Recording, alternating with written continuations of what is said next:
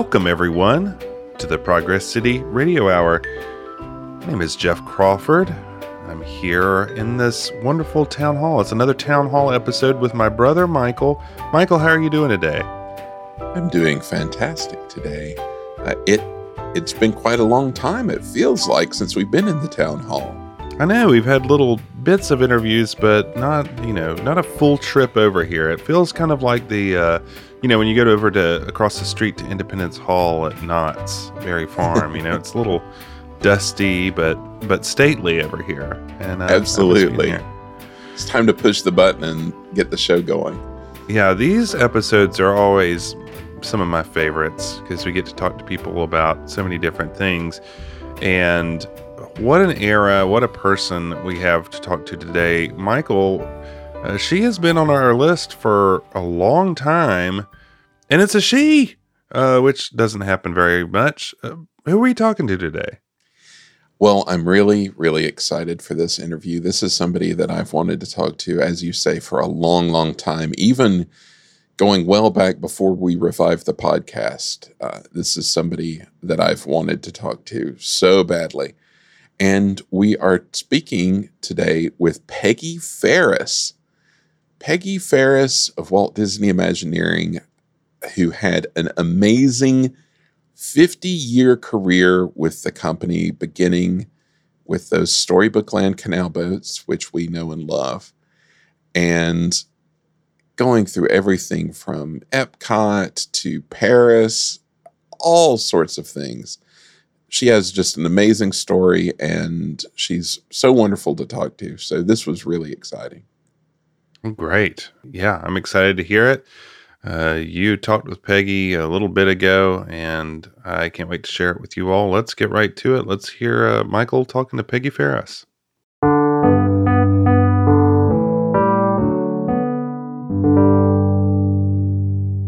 Today, I'm really happy to welcome someone to the show who I've wanted to speak to for a long time Peggie Fariss. Peggie, welcome to the show. Thank you. We're really glad to have you. Uh, like a lot of people we talk to, you're a California native. You grew up in the shadow of Disneyland. I just wondered what are, what are some of your fondest early memories of the park? Well, um, I, I, you know, I lived in Anaheim, and my mother used to take us out of school on my birthday in April, and we would always go spend the day at Disneyland. Um, so that was that you know that was so much fun. I mean, I have very fond memories of running around Tom Sawyer Island with my brother on a rainy birthday, and it, it was so cool to have it so close. We were probably six miles away, and in the summertime, my dad would take us up onto the roof of our house, and we could watch the fireworks from a distance and then he w- had been in the Navy. And so he, I think, delighted in showing us the constellations. And, you know, while we were up there on the roof, it was, it was the perfect vantage point for both. But I actually have to admit that as a kid, I didn't I was so focused on the experiences that I never really looked at the people who were providing those experiences and uh, and so it came as a real surprise to me when um, in the summer of um, after gradu- graduating from high school i was rejected by cal state uh, or uc santa barbara actually and realized that i'd be going to college locally at least for two years and then and then i could transfer.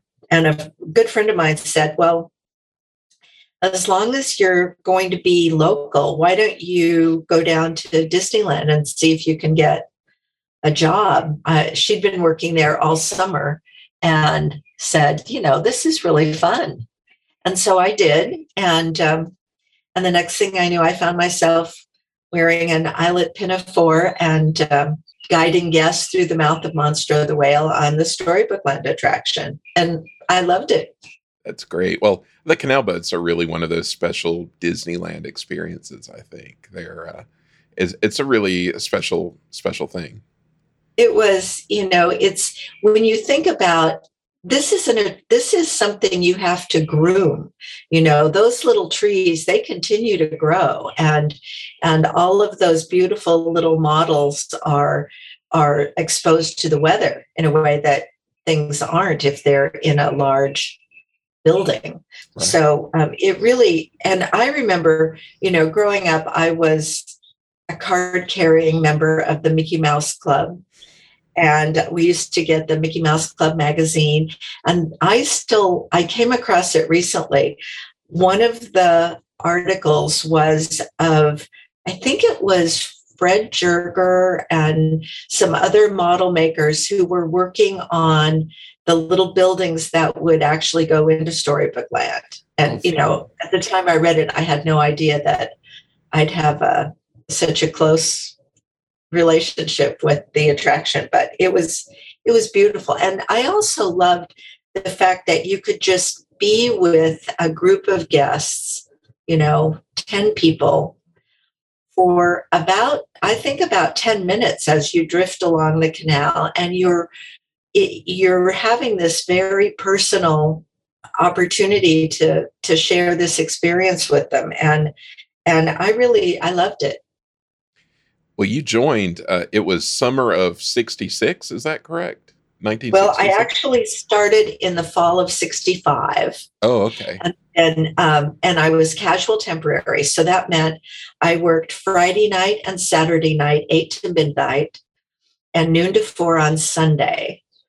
And um, and I did that from end of September through February. And then Ron Dominguez, who was the assistant director of operations, called me to his office and said that they were offering permanent part time positions to cast members. And if I was interested, then I would become, there were three classifications. The A classification was guaranteed 40 hours a week. And then B's, I think, had somewhere between 20 and 30 hours a week or something like that. And then and then those of us who are you know happy to work maybe 12 hours. Right right. It was perfect because i was going to school. So i really couldn't i wasn't looking for full time or even very very much part time but i love I love going in every weekend and working Christmas and holidays and summers and and but I remember sitting across from Ron Dominguez saying, "This sounds great, but you know, I probably won't be here that long because I'm planning to, you know, to probably transfer in a couple of years. And so little did I know I would be there 50 years more right. And, and ron had a similar story. So you know that was that was something that he shared with me uh, just a couple of years ago as we laughed about how little you know about what the future holds. Well he has a, an especially unique tie to the park i would think just considering you know his family his family yes. plot you know? Exactly. I mean the operations building when i was first working there was ron's family home. So it was you know it was eh, certainly he he um, had a really unique relationship with the place. And um, and that was that was very cool. Yeah very. Uh, it would make coming to the office very feel very homey i would imagine exactly. Well, because of the time you came in, uh, you overlapped slightly with the time when Walt was still alive. I just wondered what it was like. You know, this was before the company branched out into Florida and all these other places. Uh, what it was like working at the park when he was still around. Well, you know, again, I'll go back to my childhood because I grew up watching Disney films. One of my first memories is of my of watching Cinderella in a drive-in theater with my parents. And you know just that gorgeous animation filling the screen and you know pumpkins and fairy godmothers and you know charming mice. I just i loved it. So i grew up with disney and we would we were members of the mickey mouse club my younger brother and me.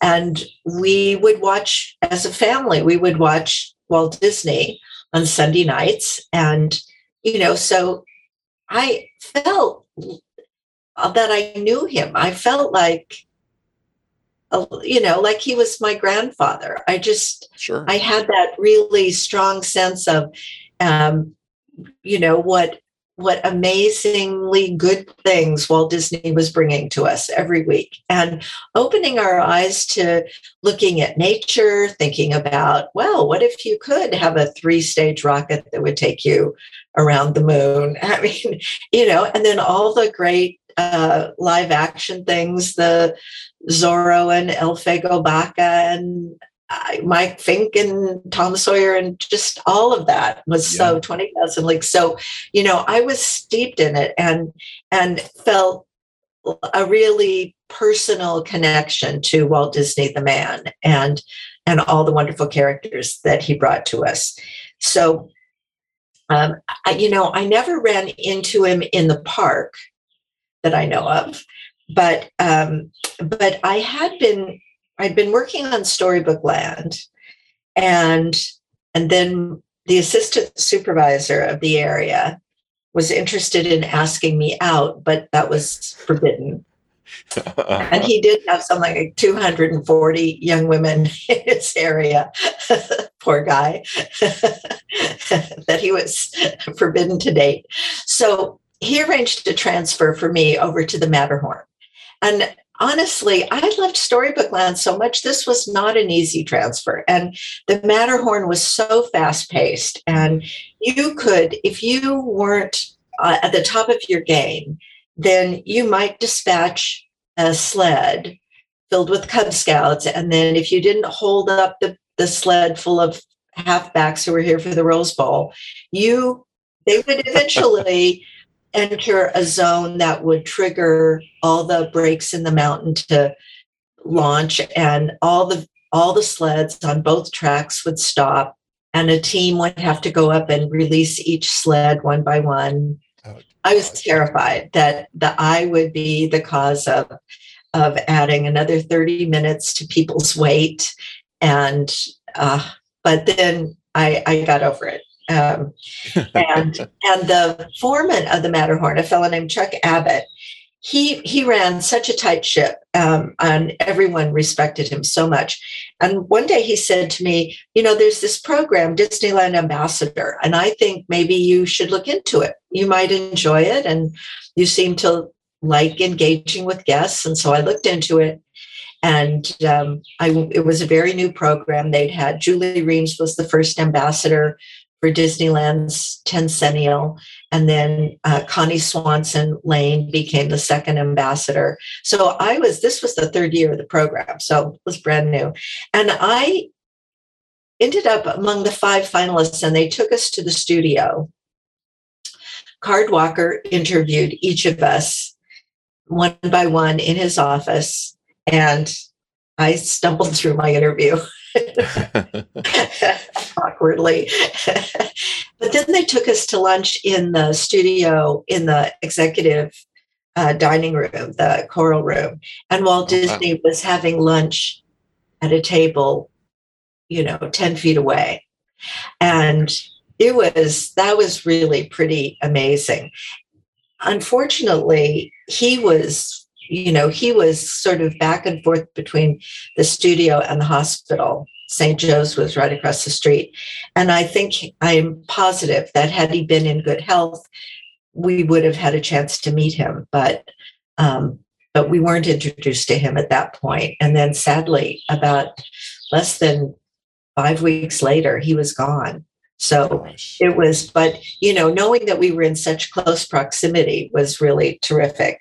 And then um, I tried out for ambassador the following year. Really put a lot of work into preparing for it, so I could I could recite the annual report backwards and forwards. I was I was really I was really yeah. ready, and uh, they they chose a, another really talented um, VIP hostess, and so I thought I'm okay with this. I gave it my best shot, and I'm just not what they're looking for.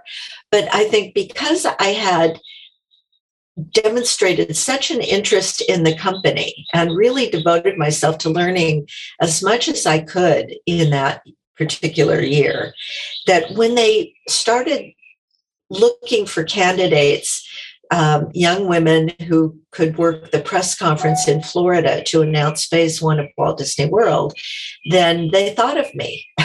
and they they took uh, I think it was there were seven tour guides and VIP hostesses, and then uh, three of us from, or maybe six tour guides, and then three of us from uh, attractions, and one young woman from foods. And they took 10 of us to Florida.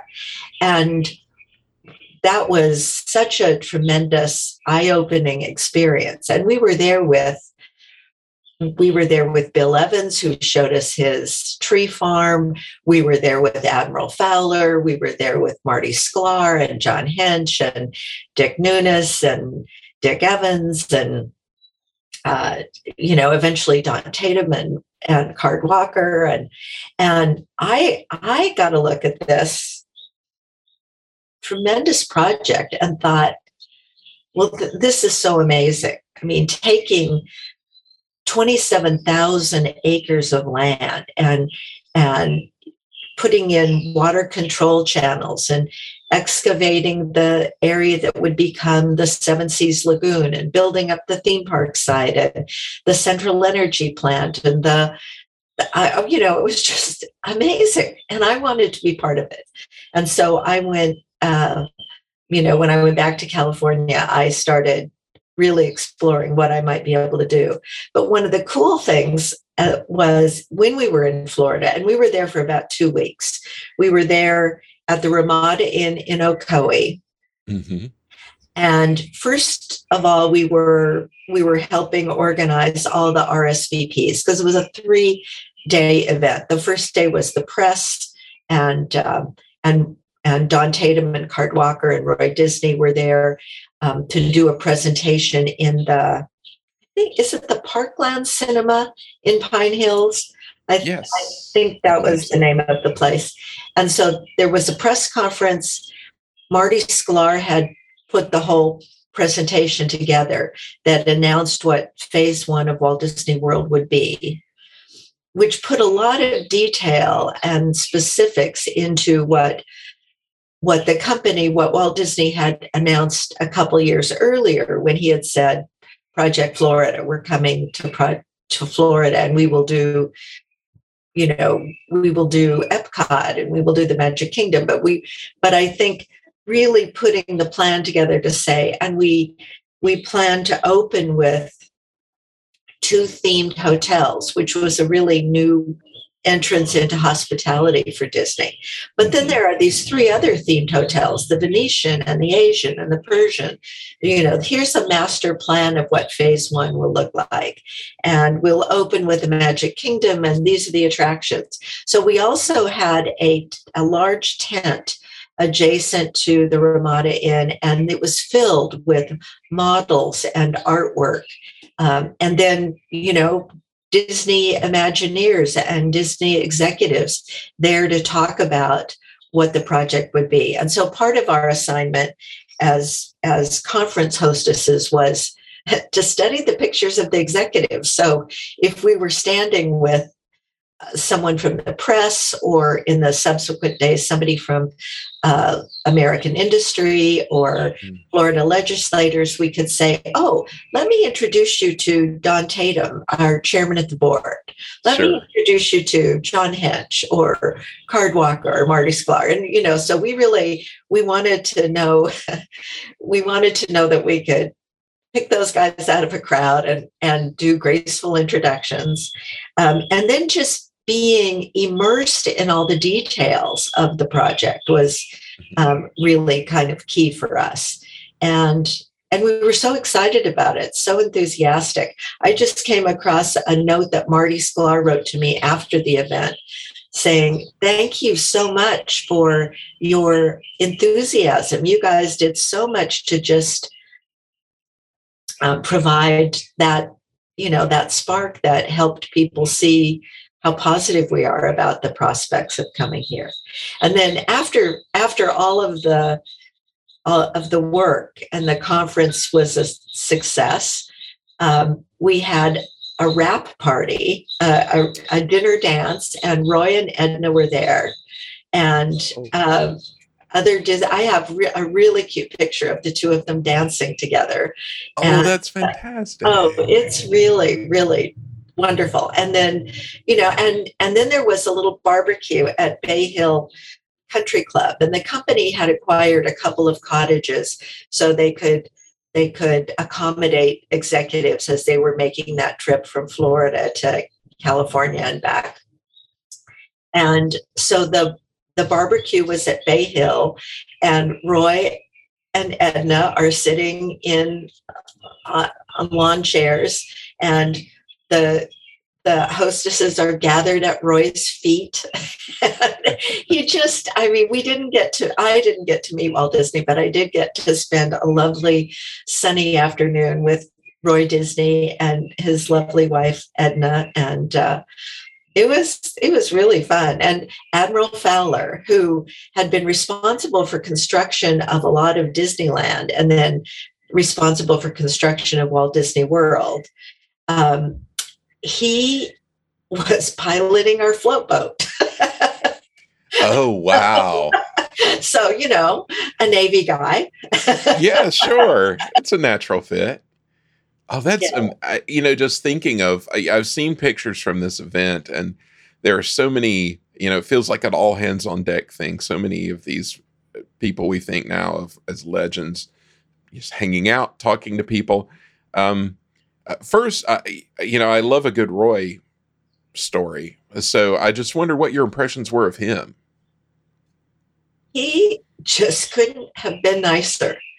And the, you know, we, Walt had such a public face that I think, you know, people like me who'd grown up as children watching Walt Disney on television, uh, I as a kid, I wasn't aware of Roy. And it was only in later years that I began to appreciate just what a tremendous partnership the two of them had and how you know, I mean, you know, later working at Imagineering with Marty Sklar and Herbie Ryman and having Herbie tell the story about how Walt comes to him to say, you know, Herbie, my brother Roy has to go to New York to talk to investors and he needs something to show them. Mm-hmm. and Herbie says, yeah, well, that'd be interesting.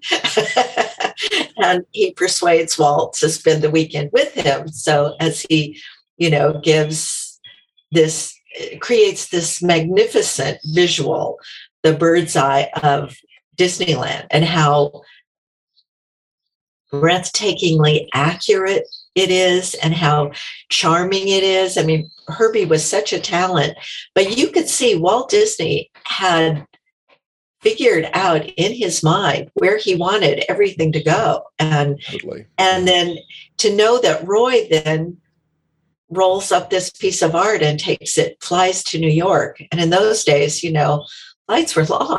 that was a long way to go. and for California based people to be pitching to the, you know, the investors in New York, it's really, you know, quite something. And I think so. Roy, um, he he was so unassuming, but it was fascinating watching him and Don and Card during the press conference. I'd never been to a press conference. I remember standing in the back of the theater, this darkened theater, and they are on the stage and they are talking about what will be opening in Florida in two years. And, mm-hmm. you know, such a monumental undertaking, but they, you know, Roy I think what we see now is Roy's commitment to making Walt Disney's dream, his brother's dream, a reality. And it would have been so much easier just to sort of sit back and say, well, folks, well, guys, you know, that was Walt's dream, but Walt's gone. And he didn't say that. And, you know, I, because of my opportunity at the press conference to to spend time with people like Don Tatum and Card Walker. You know, both of those men, I would see a lot of them later when we were working on Epcot, and they would be coming over to Imagineering, and we'd be making presentations to prospective corporate sponsors. And I remember waiting with them one time for for the group to arrive, and they said, "You know, Peggie, we bet the company on Walt Disney World. It was such a huge undertaking, and so never been done." and the people Right. you know, we we it's kind of fun to do the impossible, but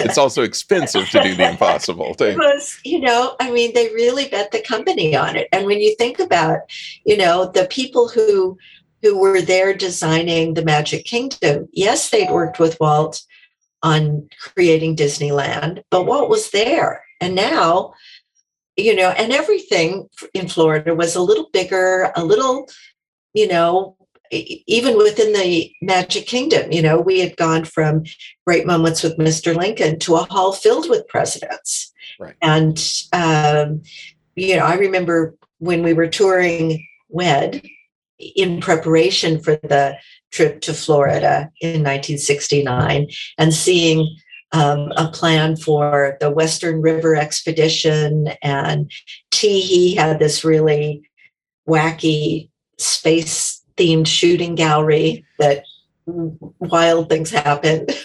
Uh huh. but you know, it wasn't just a cookie cutter. It wasn't just, okay, well, we've done Disneyland, so let's just take it to the East Coast.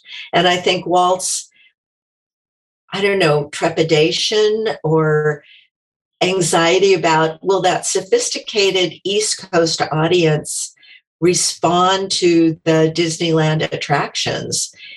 And so, you know, the World's Fair in, in 1964 and 1965 was a test of can we tell stories that appeal to an East Coast audience? And certainly great moments with Mr. Lincoln and the Carousel of Progress um, and the Magic Highways, you know, uh, Mhm. and it's a small world.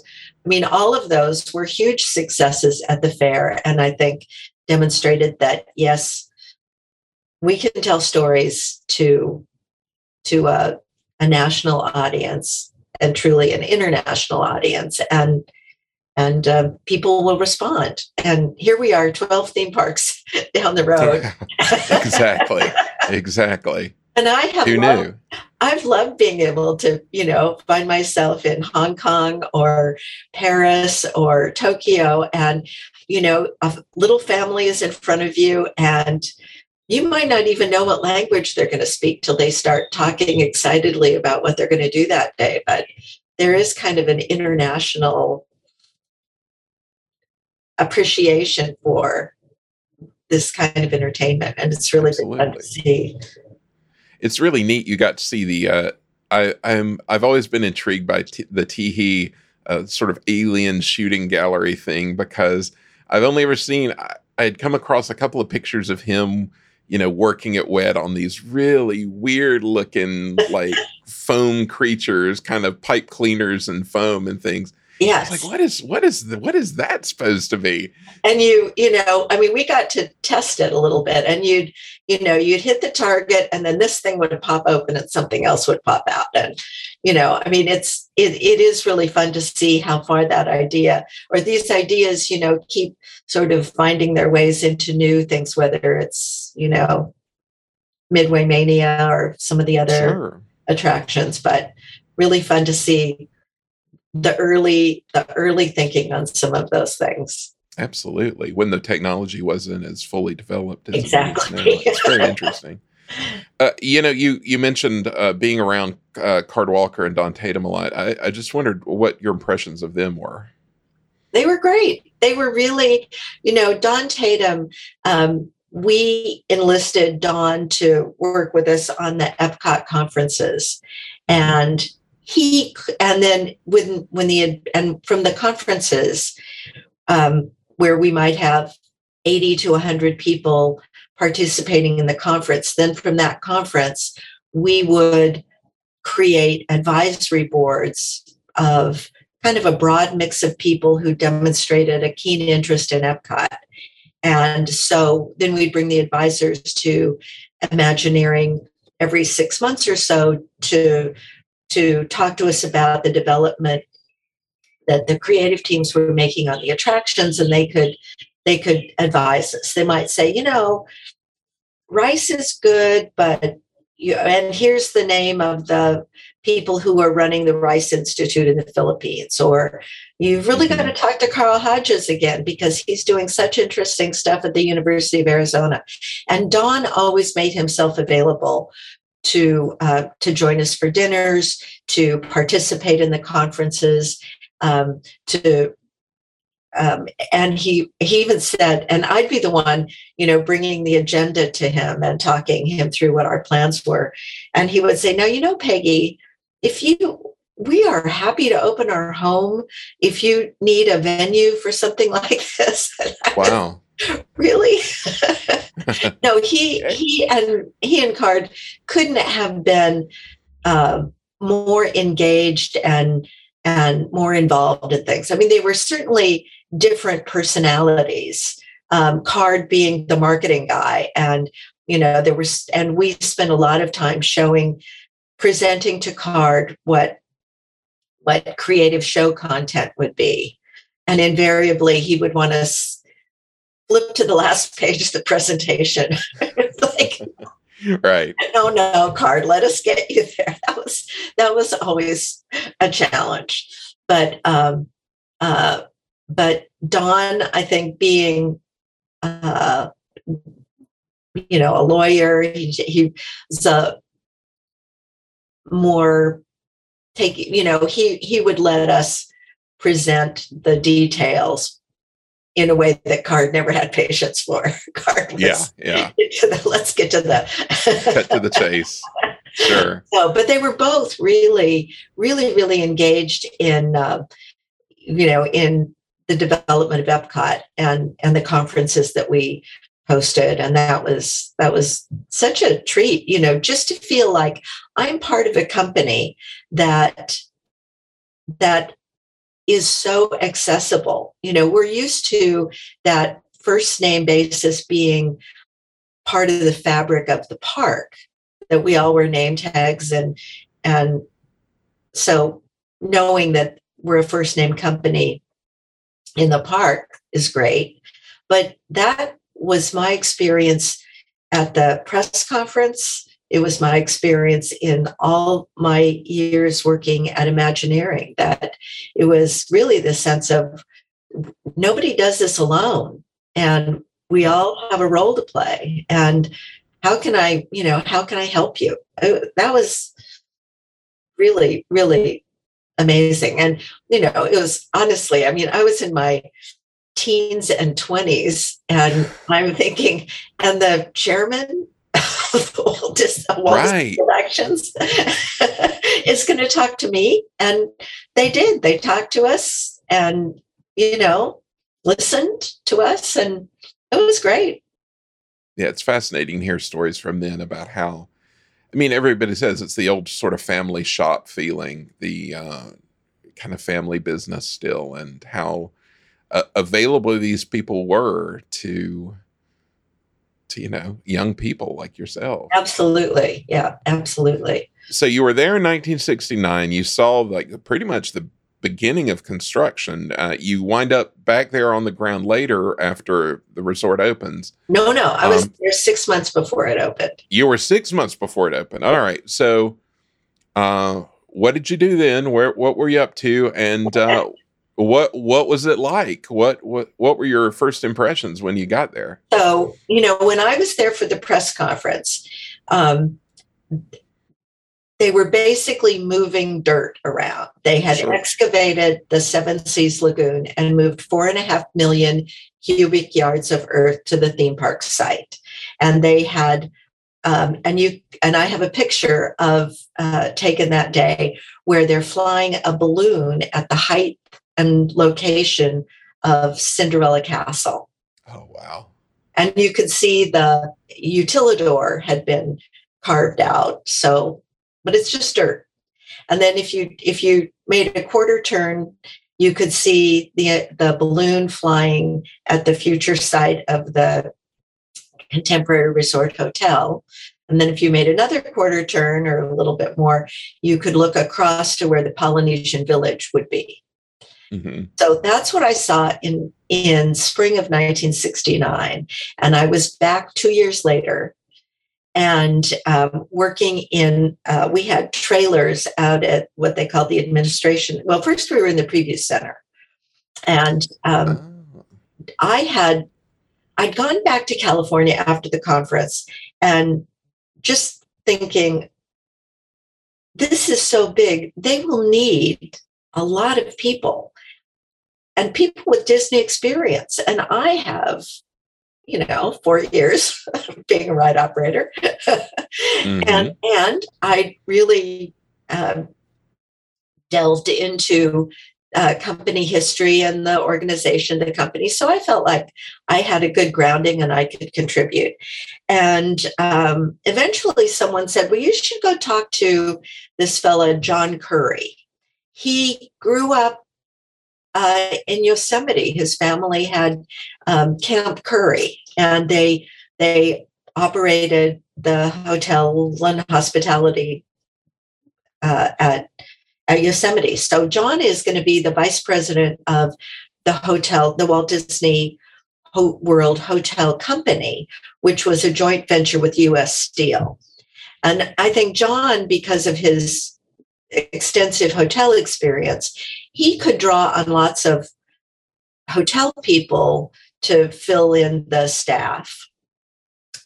But he was looking for people with Disney experience that he could also introduce into this. So there would be people in his group who understood Disney and had connections within Disney.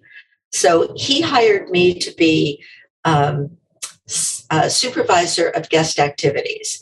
And my responsibility would be I had, uh, I would have a team of young women at, a, at an information desk in the Contemporary Resort Hotel and the Polynesian Village. And then we'd also be responsible for childcare facilities, the um, uh, Mouseketeer clubhouses in those mm-hmm. two locations.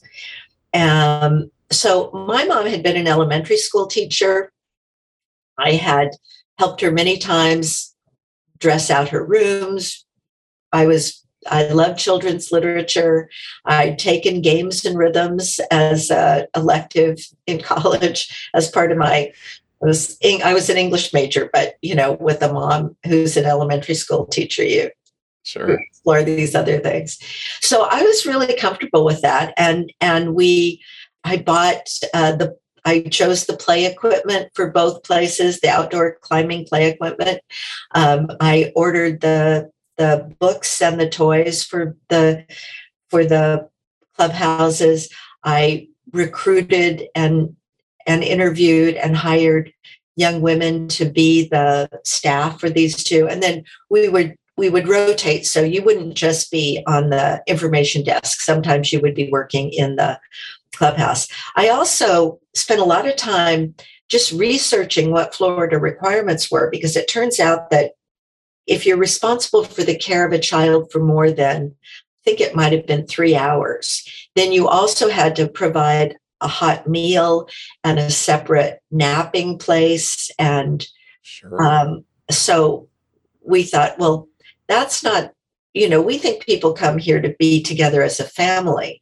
So this might just be so you can, the mom and dad can go run off and play a game of tennis, or she mm-hmm. can get her nails done, or he can play around a golf. But, you know, this isn't like a place to park your children and then go off. right. Yeah, that would be strange at Disney World. Yes so so you know it was it was really interesting just to have to get into kind of the regulations of what would be required and and so you know we we had these places now it turns out that the books i ordered never arrived the toys i ordered never arrived well oh. they arrived but they were sent over to the Emporium, and the Emporium thought, "Well, that's odd. You know, we hardly ever ordered three of anything." but they sold it. yeah, sure, why not? Send it and we'll sell it. Yeah, three copies of some random children's book. Why not?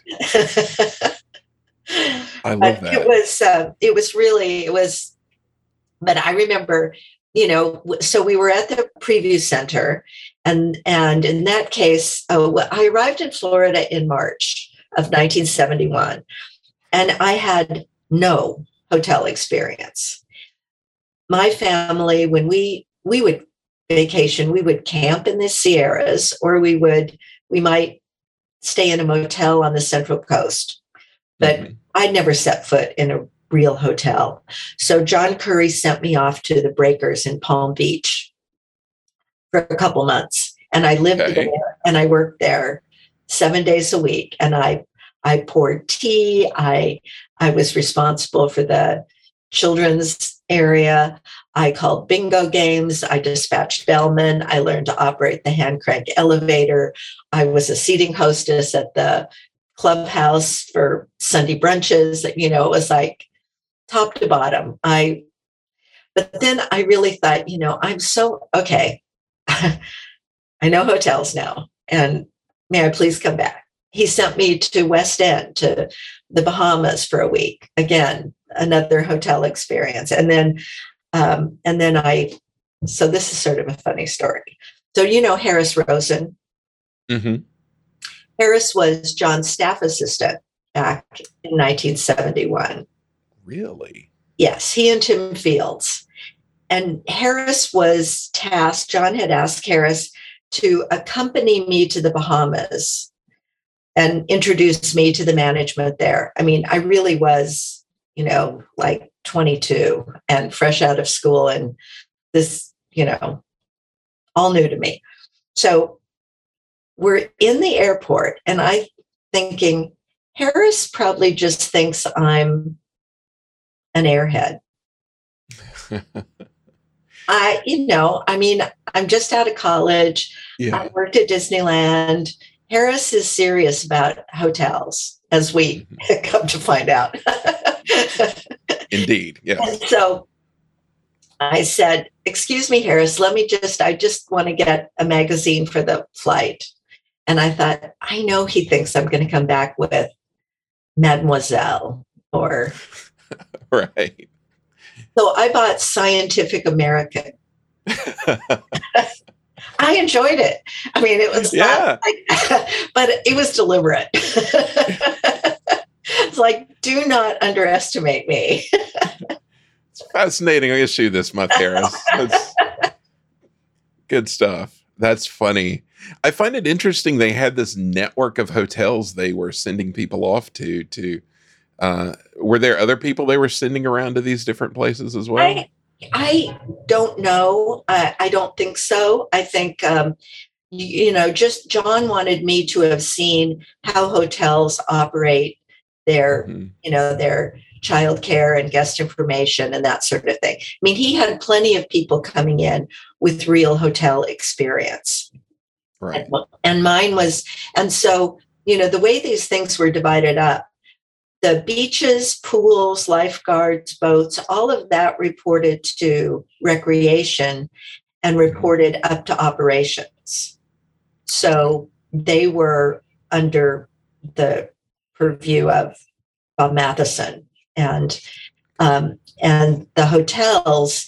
Um, I came across a really interesting uh, memo going through stuff the other day where Kevin Donnelly, who was in charge of, who had a doctorate in recreation, but reported to operations, how Kevin Donnelly and John Curry had a meeting to reconcile who has responsibility for what. And, you know, it was, it was just, you know, delineating those lines of responsibility for mm-hmm instances where you're sharing a venue, but you want to be clear about okay, who picks up the towels and who hires the lifeguards and what are the what are the hours of operation for the boats and the pools and those kinds of things. So yeah, I think a lot of people don't realize in those very early days uh, they weren't just sole. It wasn't a purely Disney operation. They were they were sort of splitting these things with U.S. Steel. It was well, U.S. Steel. I think they only had responsibility for building the hotels, so they didn't oh, okay. have any management. You know, Disney had total responsibility for for staffing the hotels, for managing the hotels, for working with the the sales organizations. Um, but but this was a joint venture with U.S. Steel because U.S. Steel wanted to try this modular construction, and these would be two um, very visible demonstration projects. And the the facility for the fabrication of the hotel rooms was about six miles away, really next to what became our administration area, mm-hmm. and where we had there were some buildings, but some trailers, and and then the U.S. Steel um, fabrication building was just I think I think there's a, a softball field there now or something. Yes. But, yeah. but you know, they'd pop the, they'd fabricate the room, dress out the interiors, stack them up, and then transport them over to the site and pop them into the building. And that's what was happening when I arrived. And I remember John giving us a tour of the hotel, and we're wearing boots because the mud in the porte cochere, it hasn't been paved yet. It's just mud. You know, you're tromping through, you know, nearly knee deep mud. And and John saying, now over here will be reception, and this will be, you know, you certainly the elevator uh, shafts were up, but you know, it was it was still muddy and and stuff was still coming up out of the ground and getting slid into places. I have a picture of me in a, it was part of an orientation. And um, I, everybody in the picture, I'm the only woman, but the other guys in the picture are all on the hotel management team. And we're standing in front of Cinderella Castle, and there's still scaffolding around it. So wow. this would have been probably that summer. Well, yeah. I mean, the contemporary famously, even on opening day, was still not complete. Right. And my office for opening day, we were we were in rooms in the south building mm-hmm.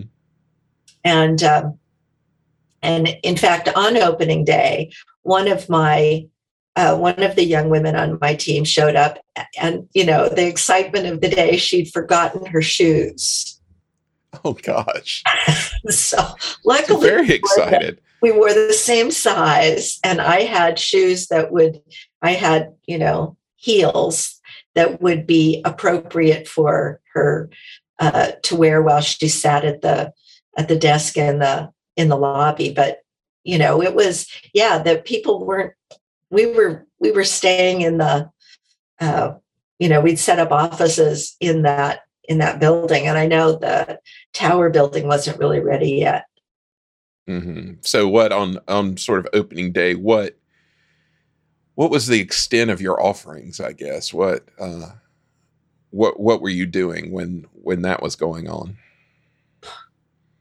you know my i have a cart well for opening day mm-hmm. um i was barefoot in my office i couldn't leave because my Good point. Good point. so I was really curious to know what was going on out there. But you know, my the my team of people were out in the lobby um, talking with guests at the at the two hotels, and I I can't I don't I mean, it was more than 50 years ago, so you have to forgive. Oh, sure, memory. sure. and then and then on the then the dedication weekend that was um, i think like the 24th or 5th of october i remember um, i was assisting with crowd control on the risers the, the bleachers that were set up at the train station. And gary kruger was the photographer who was capturing those amazing images. So i did get to see some of the festivities um, a couple weeks later. That's fun. Yeah. Well, I mean, this hotel, the Contemporary, and the Polynesian as well, were really special places, especially at the time. The contemporary, very swanky place. Uh, very, um, I love the the colors and everything. I just wonder if you could talk a little about what it was like at the resort at that time. Uh, you know, what kind of activities you were overseeing. Um, if there was anything memorable, you know, what did you like to do with your off time? well, uh, let's see. So, um, one of the things that happened within a few months of opening, Roy Disney bought US Steel out of the hotel company. Mm-hmm. So now it's just Disney, it's all Disney. And um, and then because of that, there was a big reorganization. So we didn't have, we didn't need a separate Walt Disney World Hotel Company um, that that became the Walt Dis- that became the hotel division of Walt Disney World. So within a couple of months, there was a big reorganization, and I found myself and my team absorbed into recreation. Uh, so so we had we had the responsibility. We still had responsibility for the guest information uh, desks in the in the two hotels, but we were kind of stepping on each other. You know, we were way overstaffed for for one group, and I had no experience with lifeguards and beaches and pools and boats and things like that. So mm-hmm. I was clearly a fish out of water um, in the recreation group, and so one day I came, and at that point, we I was working with the recreation team, and we had our office in a little cabana at the foot of the the stairs that face Bay Lake. So, you know, mm-hmm. that whole string of cabanas. We would, and Kevin Donnelly, who was head of recreation, he'd actually worked for my uncle in El Monte. So, you know, it, we called him Dr. Donnelly or Dr. Frisbee because he had invented something like frisbee golf with his dog. Um, oh wow! He was really, okay. he was a really energetic, um, smart guy who was really looking and very entrepreneurial. So Kevin decided that we could do uh, evening film festivals in the uh, in the Sunshine State Exhibitorium, and you know, which was this enormous space that was there in case I don't know a car show or you know there it was part of the convention facilities, but it was sitting empty. And so Kevin managed to set up a little theater. Uh, he found a source for popcorn that we sold every night. And what we didn't sell, we ate the next day. One rainy, rainy day, we couldn't leave the cabana. At the end of the day, I looked down and I realized that it, that you know my colleagues and I had consumed this entire. It would have been like a a one of those uh, chairs that you know those bag chairs that are just yeah right yeah it's like we ate all that so um, so there was this big reorganization i came in one day and my name wasn't on the schedule. And they said mm, you should probably go talk to bob matheson. And so i did and bob explained you know peggie we have all the all the supervisors we need in operations. So we have arranged for you to move to convention sales, to marketing. And I thought, well, another thing right. nothing about. but, but I was yeah. over there and I've I've started as a coordinator of meetings and going in to make sure that if the room was supposed to be set up schoolroom style for 75 it was and the coffee break would be ready at 10 and that when they changed their mind about lunch i'd be there to communicate to the chefs and um, and you know and then pretty soon i i was planning meetings and i was traveling around the country to promote that walt disney world has meeting facilities. And you know we were everybody by 1972 or 3 had heard of Walt Disney World, but many of them, especially these meeting planners who were doing the um, million dollar roundtable meetings or you know big incentive travel meetings for their top producers. They they would think well you know disneyland. And we'd say well we have a theme park like disneyland the magic kingdom. But we also have championship golf courses. We have tennis courts. We have uh, water recreation. You can bring your entire family you know, in those days, you could get a room at the Contemporary for something like thirty dollars a night. I mean, the opening right. was twenty two dollars, and then went up every, you know, four dollars, four dollars, four dollars. No extra charge for kids in the room. Um, so we said, you know, you you're going to Greenbrier this year, but next year you could come to Walt Disney World. And I had this wonderful experience with um, the man who uh, his name was Joseph Finelli, and he was the meeting planner for the U.S. Chamber of Commerce, and oh. he had um, he was coming to Orlando to do some site visits. He'd look at at our facilities, and he'd look at some of the other hotels in the area, and he a little dismissively said, "Well, I'm I'm staying right across the street." Well, six miles away. I was about to say there wasn't a lot across the street back in those days. and so he, uh, when he reached my office, he was a little chagrined and and said, "Okay, well, why don't you show me around?" So we boarded the monorail, and I took him around through the Polynesian village and you know the Magic Kingdom, and then uh, you know I, uh, we I spent the afternoon with him, and he could not have been nicer, and and in fact he arranged for his group to come to Walt Disney World, and he brought his family, he brought his wife, his in-laws, and his three children, and they invited me to join them for for dinner at the Polynesian Village. His daughter just sent me a picture of us at the luau. Oh, we oh, wow. exchanged Christmas cards for years and years thereafter. We it was just, you know, such a treat to be able to show the scope and scale of Walt Disney World to people who really appreciated it. And um, you know, we had wonderful opportunities to, I think, amaze people with how accommodating the facility could be and how much there was to do for everybody. It's amazing to me that uh, this was an era when people didn't fully understand. And I guess you understand when you look back at like the TV specials, the things they really tried to highlight the scope of the resort outside of the theme park, they would barely mention the theme park. They'd talk about the golf courses and the yeah. tennis and everything else, the boating and everything. And just amazing to think people didn't understand this.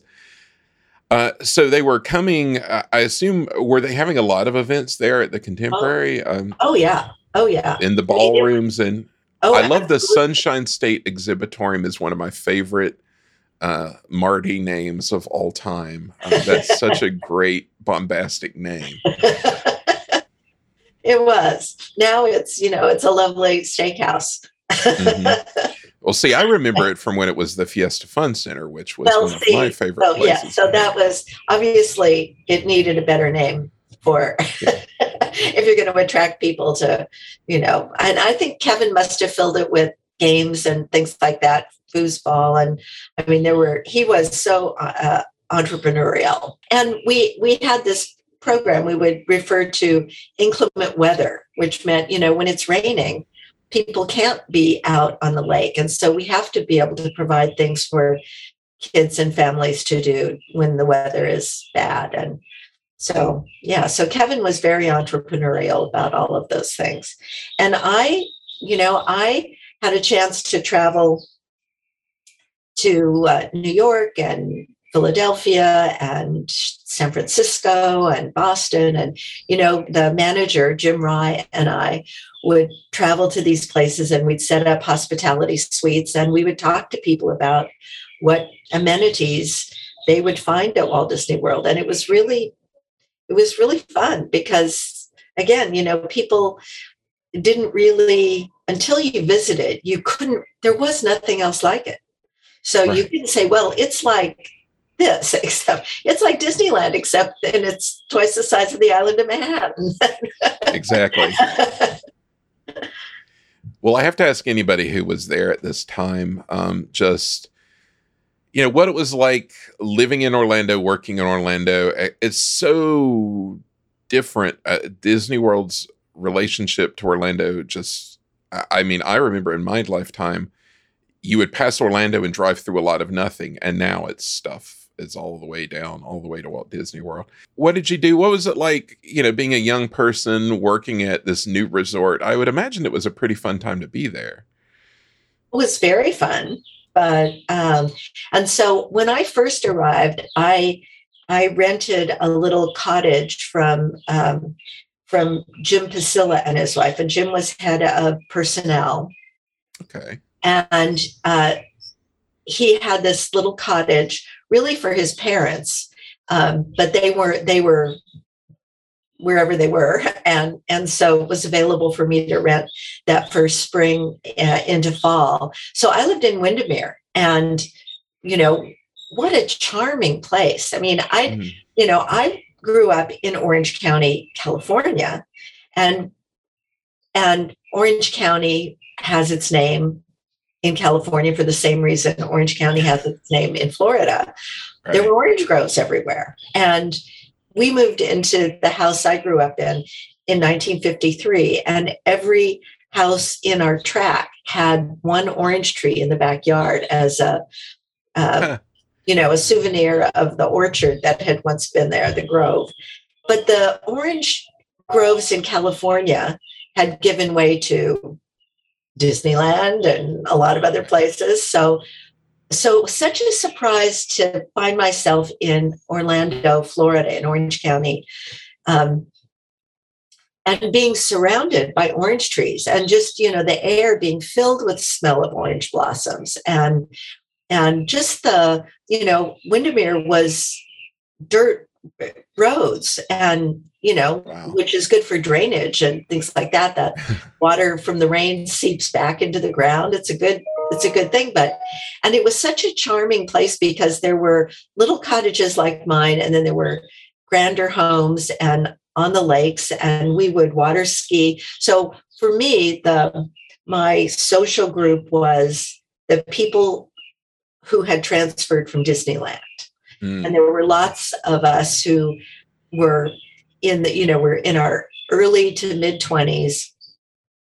Um, some people single, and some people newly married and just sort of starting out in life or meeting their future uh, spouse at Walt mm-hmm. Disney World. And so there were weddings and things like that. We did a lot of water skiing on the weekends and then um, and i was new to that it, in fact the brochure for walt disney world um, featured uh, this was like the planning brochure when we're talking mm-hmm. about what's coming there was a graphic of a young woman skiing and i mm-hmm. thought uh, that i want to be that that's what I want. I want to know sure. how to ski. And so, and you know, the copy said crystal clear lakes. Well, they didn't say with water moccasins and alligators. Yeah. right. they didn't tell us about the housekeeping spiders and the palmetto bugs and the deer fly and and in fact i remember sitting in my apart in my little cottage in windermere and a public service came on that talked about killer winds so i'm a california girl third generation californian I've been through some earthquakes, but a tornado that comes in the middle of the night unannounced, a hurricane, right. you know, things that that can take whole swaths of the town away. it's like, oh no. And it did feel I was also struck by how small a place this was, what sense of community there was that, you know, Anaheim wasn't a big place. I mean, we had our big thing was a Halloween parade. Right, right. But but I remember listening to a television, it could have been radio maybe, but the announcer said something like, Mrs. Wilma Rutherford and her daughter Bernice are going to Philadelphia next week to visit her cousin. And now for the local news. Get more local. right. I mean, it sounded breaking like news. L- later, Prairie Home Companion kind of, you know, gave me a reminded me of it, but it did feel so much more. It was really charming in a in a way that I just wanted to soak all that up. You know, I remember going to uh, Zellwood and um, and is it Cassadaga, the the spiritualist community? Oh, I've I've heard of that. I'm not, I'm not sure. It's like Casa anyway. Um, but I will tell you, just you know, I also went to Jordan Marsh to get a credit card because I, mm-hmm. I, had a mm-hmm. credit card in California at Robinsons and Bullocks, and and I had a management position here at Walt Disney World. I'd been working for a while. I bought my own car, and I was denied an application because I was a single young woman with no man to sign for me. Unbelievable. And I thought, oh, yeah. well, this is different. and there were blue laws. You know, we like to water ski on, uh, we were mostly working six days a week, but Sunday was a good day to get out on, you know, on a lake with a float boat and some jet ski, some water ski or some ski boats and and you know, you couldn't buy beer on a Sunday morning. So California didn't have blue laws, and that was novel. The other thing was just shopping for produce. So California, um, you, you know, we have artichokes, we have, you know, it's also kind of a, a melting pot, a fusion of different ethnic cuisines. So I grew up eating tortillas and Mexican food and Chinese food and Japanese food and and um, and and you know liking to cook those things. And I remember buying ginger, a ginger root in one of the grocery stores, and the cashier saying, Well, honey, what are you going to do with that? and then, you know, Mexican food, we had to we had to import our own taco sauce and tortillas because the only tortillas you could get were canned. And oh, you know, we were they were yeah, they came in a can. no. so, so luckily there were lots of business trips people were making between the two coasts and and we would always celebrate when somebody came in with fresh tortillas or or tacos Victoria taco sauce or or right. Well, even even a decade later, uh, when Epcot opens, you see I I love reading the coverage in the local press of you know all these restaurants that are opening on World Showcase, and now you know you wouldn't think anything about going to get. I mean, Mexican food is just like American food now, pretty much. But uh, but well, you did have gringos. We discovered gringos in Winter Park back in '69, and that was mm-hmm. that was like, oh, you know, there's civilization here, and the beeline. So yeah. Well, so you've been traveling all over. You've been sort of you know representing the company but then you get a job you get a you get an offer to go to WED from somebody who uh, our listeners will know very well. Uh, tell us how that happens. Well so my office was in the contemporary resort hotel when i was in convention sales.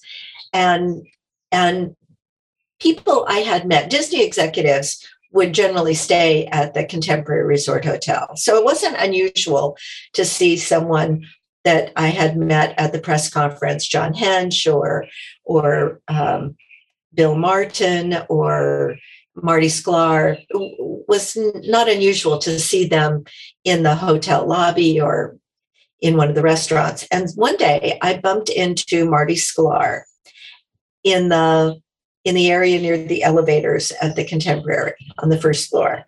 And at this point, I had been in Florida for about five years. And I, you know, I had loved my experience, but I had started thinking that I was just a voice on the telephone. I have a little brother who's 13 years younger than I am. And I thought, I'm just a voice on the phone to him. He's growing up. And uh, I'm missing that.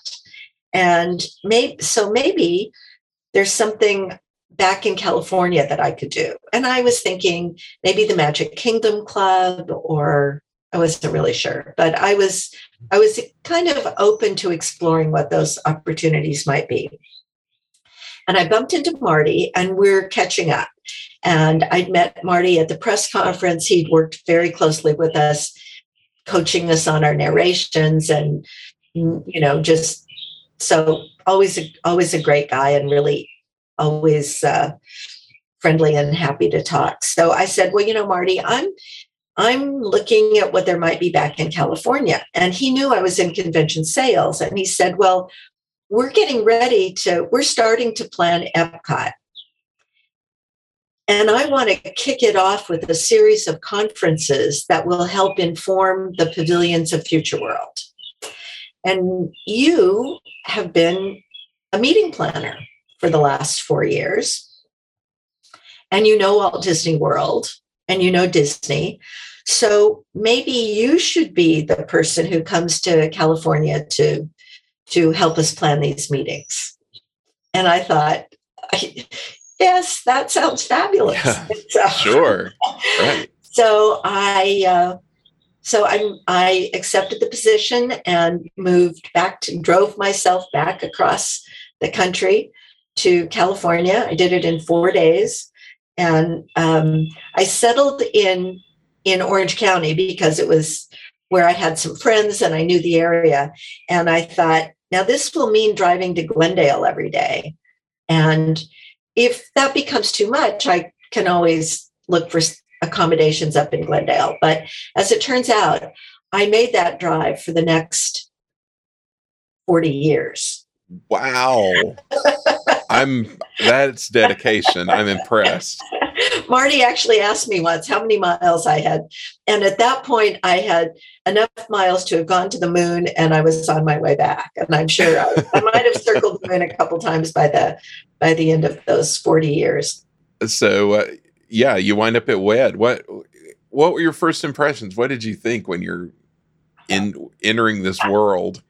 It was amazing. You know, I never imagined I'd be there. And it, you know, it was such a storied place. I mean, I knew about the talent that resided within those walls. And I had seen so much of the artwork they had created and the and the things that had been built because of their imaginations. And you know so i was just i was so excited to be there. And i knew who some of these people were by then you know. So i mm-hmm. would oh that's claude coats and you know marc davis has an office just around the corner from mine. And and john hench and John, you know, we met John at the press conference back in 69. He loved to read our palms and, you know, we all just, we would, we just adored John because he was so full of wisdom. You know, he could explain anything like why is Mickey Mouse beloved around the world? Because he doesn't have any pointy parts. Mm-hmm. And you know why does the spoken wheel design for disneyland work so well? And why do we only need a little bit of red to engender a, a sense of anxiety or anticipation? And why do we love thrill attractions? And you know i mean there was nothing you could ask john that he wouldn't have a really wonderful insightful answer to. And there was marty sklar. And you know i knew marty as the man who had written the presentation for the press conference. He'd written our narration. I knew he was a word guy. I'd even, when I was in convention sales, I'd even called him one time to say, Marty, we need some clarification on this nomenclature. I mean, is it contemporary north and south? Is it Bayside? Is it lakefront? Is it lake? I, you know, we're we mm-hmm. have too many too many terms for the same place. Right. So, boy, was I astonished to find that by the time I got back to California, Marty was responsible for all of creative. And so, you know, I hadn't quite understood how senior his position had become and how overarching his responsibilities were for creativity. But um, right. but he was very hands-on and had so I was reporting first to a fellow named Bill Williams, who was working with Gordon Cooper on the, the future technologies idea. Because early on, there was an idea that there would be real world demonstration projects on the property. I mean, maybe even a nuclear reactor, but mm-hmm. um, but I think as as people like Marty got more into defining how do we really make this Epcot idea present? How do we make it real? The idea being that we need to find ways that we can communicate with people. We are not educators, we're storytellers. So first of all, how can we how can we meet these people in in academia, in business, in government, in the foundations? How can we introduce ourselves to these people who are engaged in serious work and invite them to help us understand what the issues are, what the stories are, how we can be good communicators of this, what kind of partnerships we can form to be the forum for conversations. Um, so I so pretty soon I Bill Bill left shortly after I arrived, and Pat Scanlon and Frank Stanek were working mm-hmm. with Marty on these conferences. And so there was an Epcot Future Technology Conference on energy, agriculture, and food production. And that one, that actually happened before I got there. That happened in May of 1976, and I got there in the fall.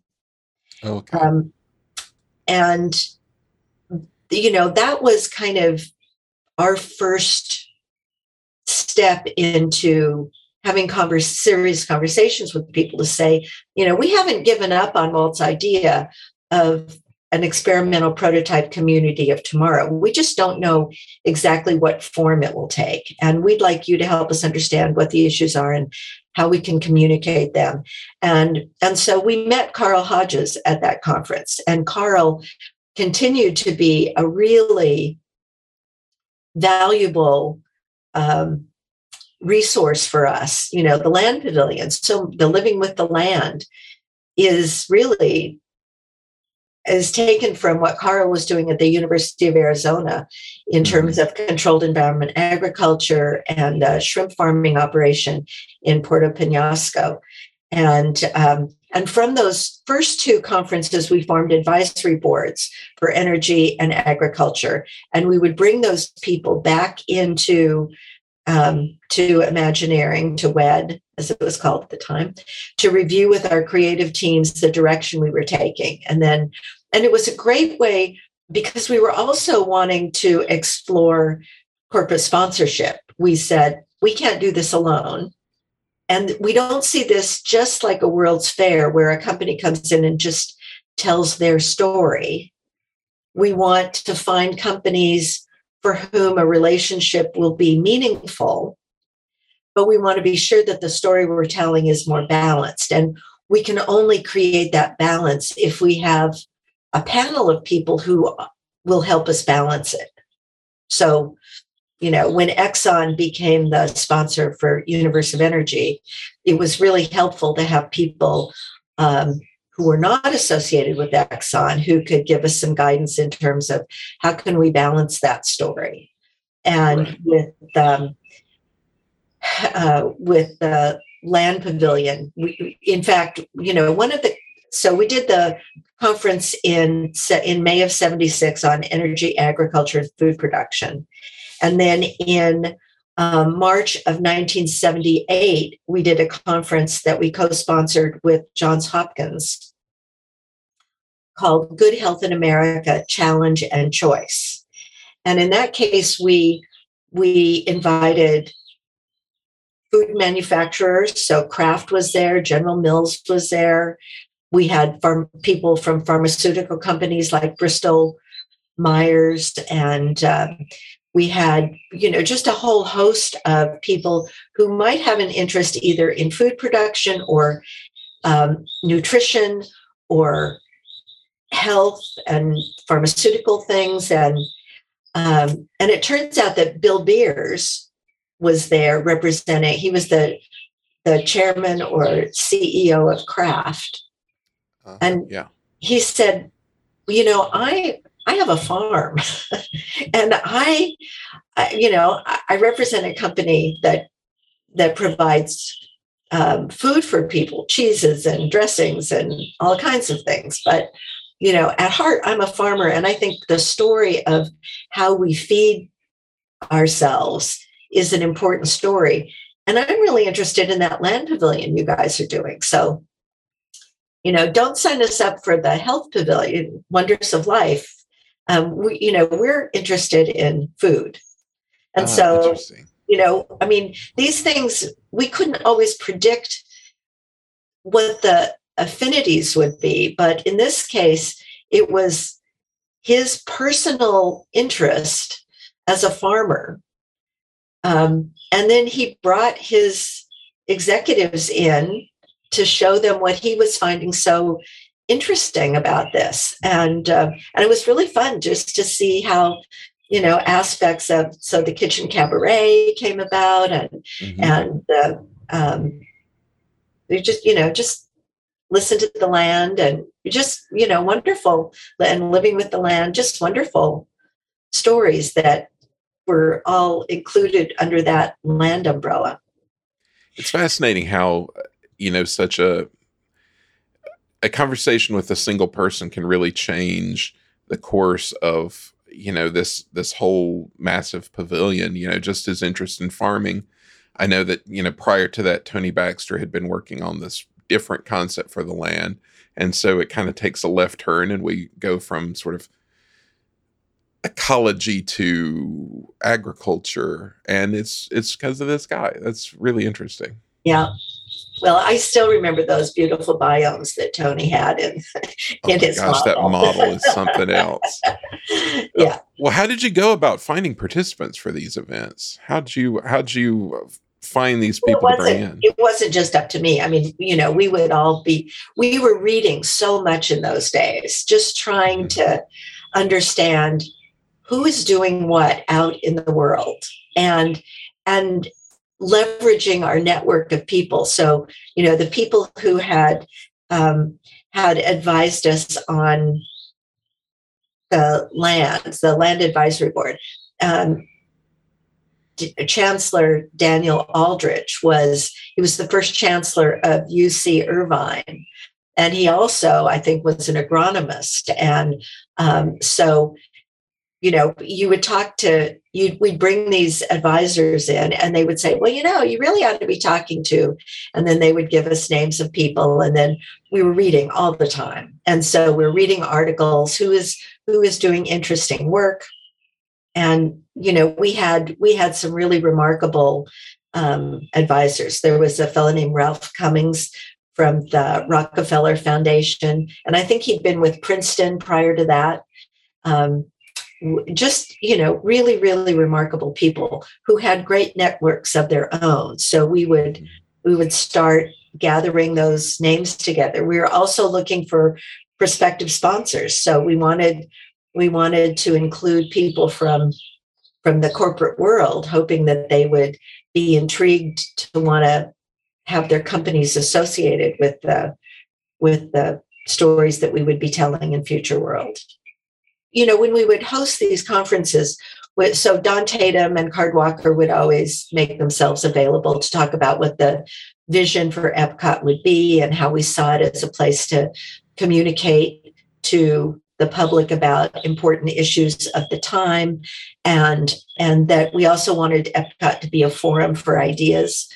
And um, and then we would bring people in like um, fred um, graham was a legal correspondent for cbs and we had michael halberstam who was um, ethics for modern medicine and you know just really top notch people just you know really really interesting people. So it was it was such a heady time to be talking to these people. I would imagine so. I mean i'm i'm always impressed when i start uncovering these lists of these people that you had. Um you know i think of like gerald o'neill who's such a famous person for talking about space stations and space exploration things like that. I was in a meeting with him. I, I, you know, I was there taking notes, but oh yeah, talking about, you know, we what we need because human bodies aren't really. We don't have lifespans long enough to explore the universe. You know, it's just too big. so we need self-replicating machines that can that can go. We can send out into space, and then at a certain point, they can replicate themselves and continue that journey and I thought, I can't believe I'm sitting here. I mean, four years ago, I was worried about whether the coffee break would happen on time. And here right. I sit surrounded by people who are doing such amazing work. And the, uh, some of our SEAS advisors, so Dr. Robert Ballard and Dr. Sylvia Earle, were in the same conference room with us one, one morning in Glendale and and Bob Ballard had just come back from the Galapagos with a video that he had captured when he was on the ocean floor in one of those, you know, tiny little submersibles. And so we're in this darkened room, and the strobe light from the video comes on, and it reveals giant tube worms that are growing next to deep ocean vents. And these living creatures are have never seen light ever. And they're so they're not these plants aren't growing from photosynthesis, they're growing from chemosynthesis. And uh, you know, the pressure at that depth is so incredible but here are these living things that and i thought dr sylvia earle was going to dive across the table to get a closer look. It was just so yeah. remarkable. And we're sitting there thinking, well, now there are six people in the world who've seen this. You know, it was just, and it's pretty remarkable to know that those two, especially, have continued to do such important work in service to the oceans and humanity. And I just feel i mean we were so so lucky to to have them want to participate with us in bringing stories to our epcot guests absolutely and it was so effective and i think you know they had those those tube worms in the in the SEAS film and of course that was the first place i ever saw that as a kid and so you know you go on and later in life you run into these things and you're like i know that you know i i learned that at epcot so yeah. it uh, it all worked out in the end. Uh, how many of these conferences did you put together? You mentioned the agriculture and energy and uh, the health. We did. We did Good Health in America. I have to correct myself. We did it in March of 1977. Okay. And then we did um, another Epcot Future Technology Conference with a really specific focus in May of 1978. And that was it was titled Energy Conservative Techniques for Cold Weather Protection of Plants. Oh, so, wow. something that people in Florida, particularly, or the Southeast, really care about because, you know, you've got citrus that's so, or other trees, but certainly in Florida, it's citrus that are so susceptible to frost. And so, if you think it's going to be cold, then do you pull those smudge pots out and light them all? and you know there's an environmental cost there's a financial cost and what if you don't really need it?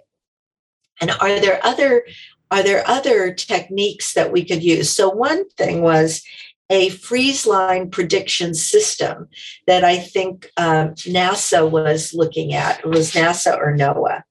And so it was noaa.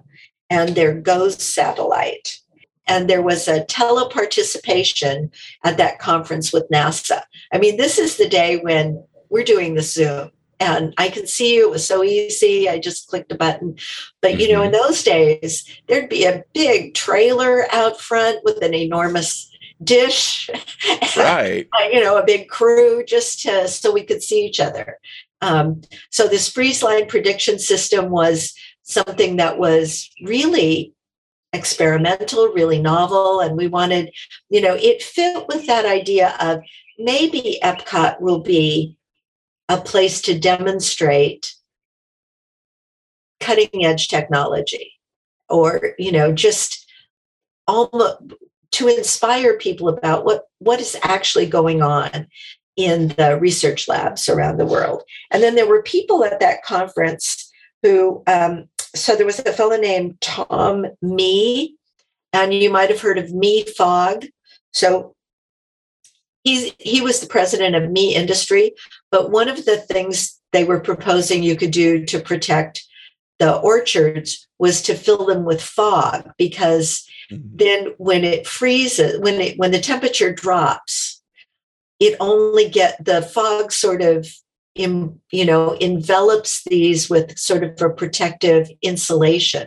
So they won't the fruit won't won't be damaged or the flowers won't be damaged. Um, mm-hmm. there was um, a sprinkling system. Maybe you sprinkle the then then it forms ice but then it doesn't get any colder. And i mean there were there were temperature monitorings day sprinkling um, uh, wind machines, heating, foam. You know, it was all part of this kind of Epcot demonstration project direction. Um, but then Epcot opens, then our focus really was getting Epcot open. And so Marty asked me to do the historical research for Spaceship Earth. So I spent the next four years researching 40,000 years of communications history. And um, Pat Scanlon was busy presenting to prospective corporate sponsors. We'd set up a, a presentation area in New York at Rockefeller Center, I think, and also something in Washington, D.C., because we were also looking for sponsors for the um, or participants for the World Showcase Pavilion. So, mm-hmm. so Lang Washburn was making lots of presentations to foreign diplomats. Pat and uh, Pete Clark and Jack Lindquist and Jim Garber um, and and Dan Seymour were all taking turns presenting um, to to prospective sponsors um, and bringing them to California when it made sense, but making the pitches in New York when uh, when it made more sense to do this on the East Coast. And then a year after Epcot opened, we did one more conference, and that was um, called Communications and the Quality of Life Looking to the Future. And we uh, co sponsored it with the Annenberg Schools of Communications in, I think they're, they're in, is it Philadelphia? And I know they are at USC in California. Okay. Yeah. And ambassadors Annenberg Walter and Lee Annenberg both came to the conference. And um, we had the former mayor of New York, uh, Mayor oh, wow. John Lindsay, and Alan Kay was there, Sherry Turkle, um, who was with MIT and was doing a lot of um, look into sort of what what are the social aspects of computing how and how can we how do young girls use computers in ways that are the same or different from the way boys use them and you know how do we how do we engage people alan kay is saying lock computers in the garage so kids will want to get at them and then they'll learn to take them apart like they did cars. And yeah. uh, who else did we have? We had um, Craig Fields was a principal scientist for information processing at Department of Defense. We had um, Leon Botstein, the president of Bard College, Daniel Boorstin, the librarian of Congress, um, Warren Bennis, School of Business Administration for USC, um, Maxine Greene, Teachers College, Columbia University, Neil Postman, um, Department of Communications, Art and Science at New York University. Um, he had just written a book called Amusing. Well, it actually, he had delivered a speech to the Frankfurt Book Fair called Amusing Ourselves to Death. and and he was saying, you know, we our attention spans are getting shorter and shorter. This is 1982, so you can only imagine. Right. that he's saying, you know, our capacity to process complex issues and be able to follow written or oral arguments is diminished because we're we're doing these in those days 15 second sound bites so you can you know only mm-hmm. imagine where this has gone um, sylvester pat weaver communications consultant and former president of nbc was there and dan yankelovich who was chairman of yankelovich skelly and white survey they were like a polling firm yeah right? polling firm yeah um, everett rogers who had written diffusion of innovation and he was with uh, the Institute of Communications at Stanford. So, I mean, really, really amazing people. And and at that point, we were really posing the question: Could Epcot become a forum for conversations that matter? Is this something that we could? Is there a need for it, and could we fill that need? and that was our last conference. oh, it's a shame. I mean, it's one thing these really impress on me. These conferences, it, Disney wasn't phoning it in to make Epcot a serious, impactful thing. I mean, the, the company really did its homework. It really wanted to make an impact in in all this planning leading up to the park's opening. Well, and I think you know we wanted. I think we recognized the responsibility to be as well informed about subjects as we could be.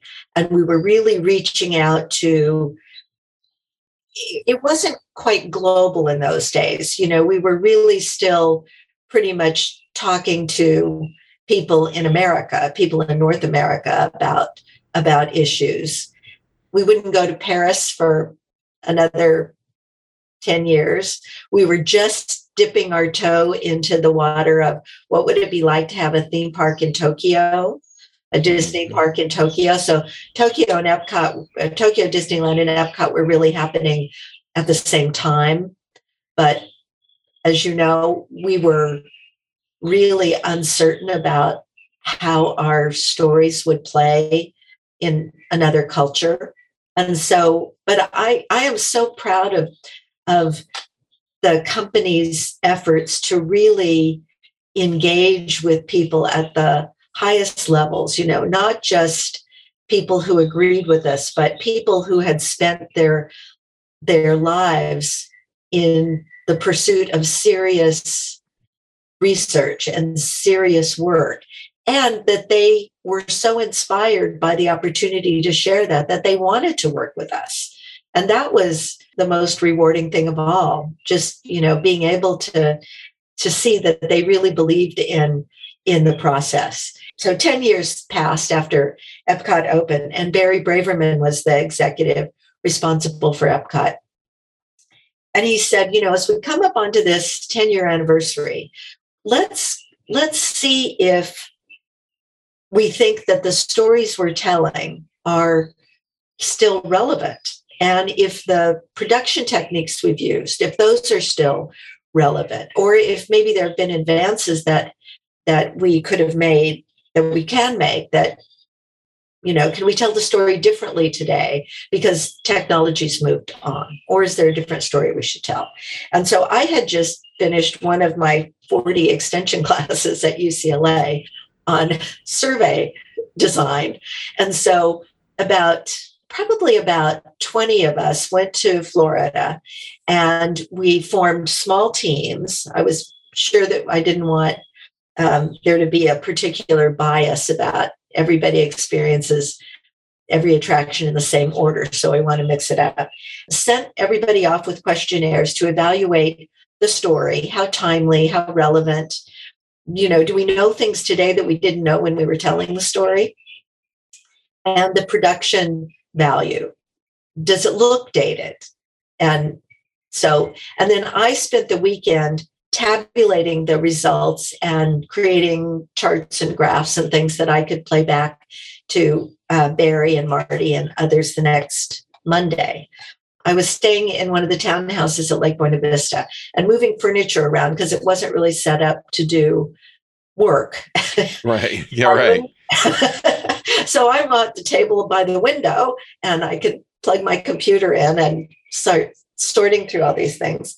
And I I moved a chair and a little notebook, a little handmade notebook fell out from the back. And it had been, it was made of construction paper.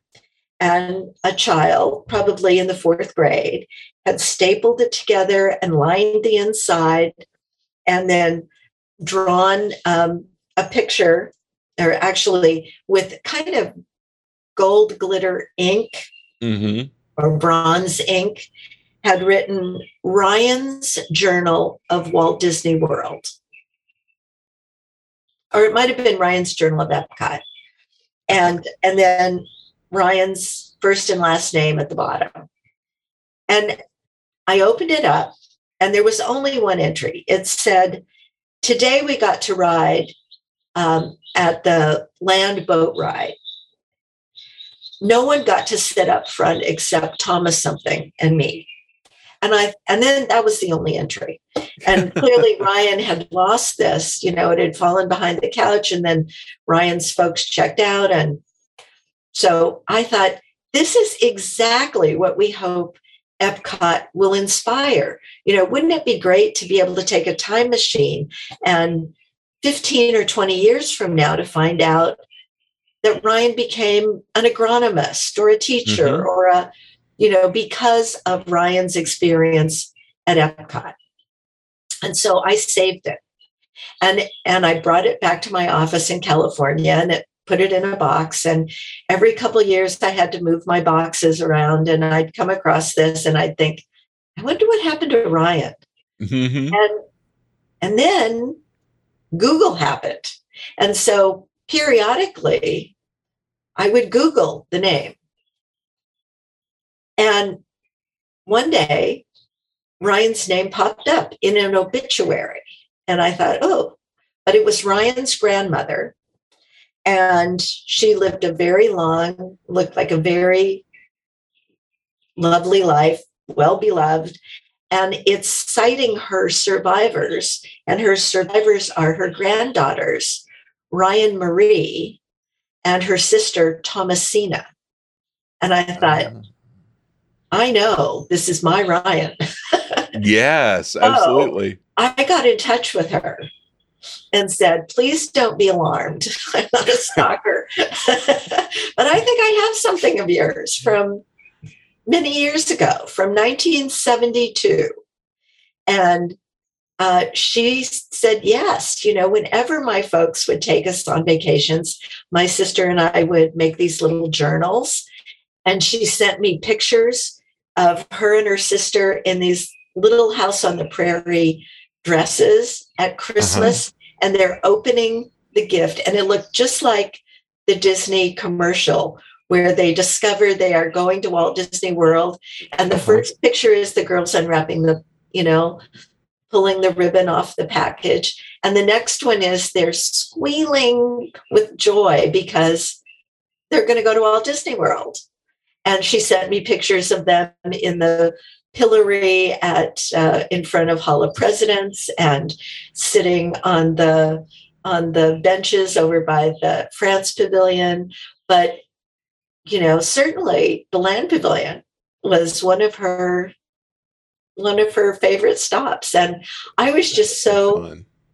excited because you know, being able to see that kids would say, and you know, you talk to Imagineers, and people say when Maggie Elliott says, "Well, I was." you know, I was creating rides in my mother's rose garden, and Tony Baxter was building models, and you know, everybody has some sort of story about their childhood interest. Tom Morris, you know, as a 12 year old kid flying to Florida for the opening day of Walt Disney World.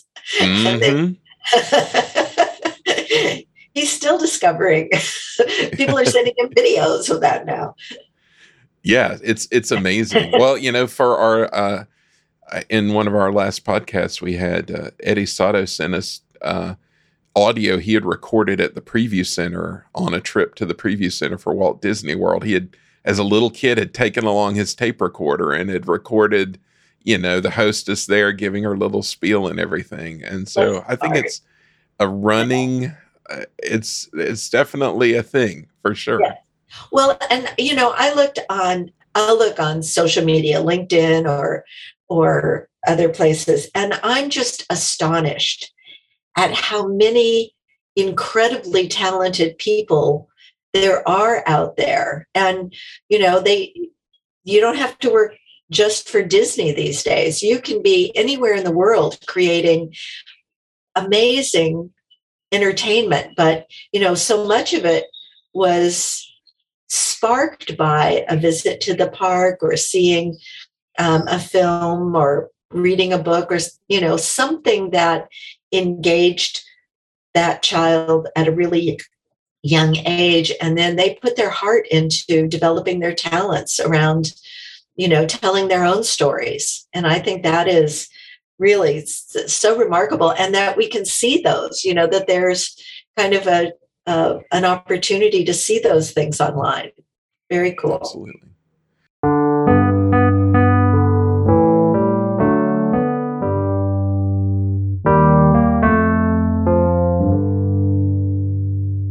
Well, that brings us to the end of part one of my interview with Peggie Fariss. But good news, Jeff.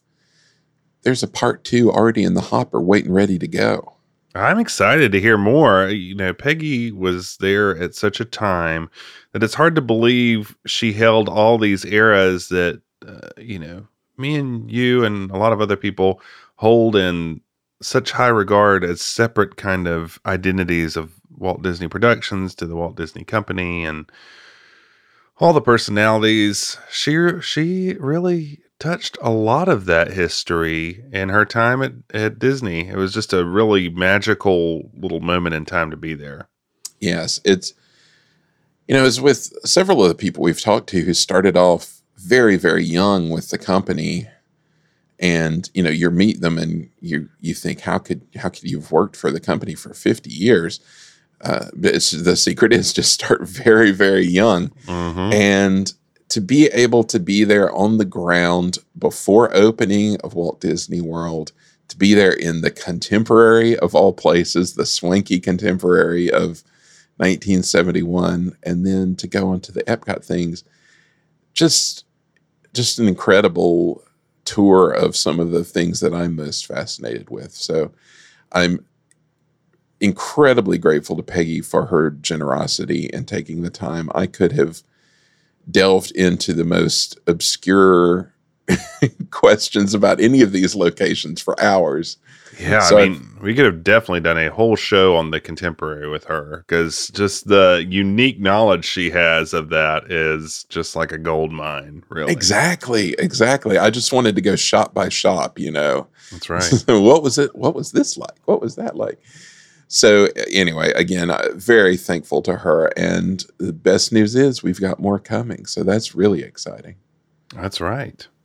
Well, if you'd like to delve deeper into these stories and any other of the episodes we do, you can always join up our Patreon. That is at patreon.com slash progress city USA. Michael, what does somebody get if they join the Patreon these days? Well, my goodness, you get a little packet of Progress City goodies, little stickers and buttons and magnets and fun things like that. And at a certain level, you get to join our monthly live stream, which is a lot of fun. Got one of those coming up soon. And we'd look at rare video, rare photos, just have a fun little time, a fun little chat uh, with all our friends there on the live stream. And the best thing is, it's all tax deductible. You can deduct it from your taxes. Um, so we, we always appreciate everybody who helps out with the show. It's it's a real boon to us, and we thank you all. It's very true. We do appreciate it. We appreciate you all listening. If you'd like to be in touch with us, you can get in touch with us by writing podcast at Progress City USA or reaching us on Twitter. Michael's at Progress City USA. I'm at Jeff G. Crawford. We love comments and all the uh, interaction we have with you all concerning the episodes, ideas you have for more. All right, everybody. So we'll look forward to seeing you in just a few weeks with more Peggie Fariss. So long.